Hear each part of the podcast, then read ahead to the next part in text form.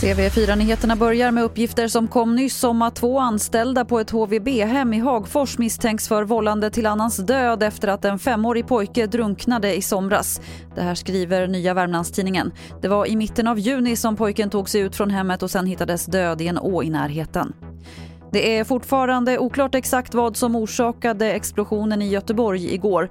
Det senaste från polisen är att de tror att någon lagt ut något som detonerat. Det är fortfarande ett område som är avspärrat och många av de som bor där har inte kunnat återvända till sina hem.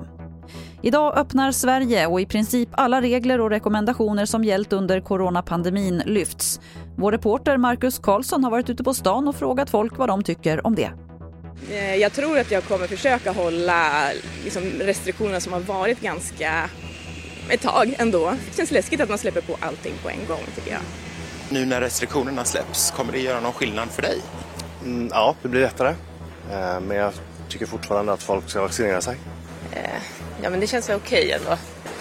Man märker skillnad redan idag. Det var mycket trängre på tåget. Fler nyheter det hittar du på tv fyra punkt se. Jag heter Lotta Wall.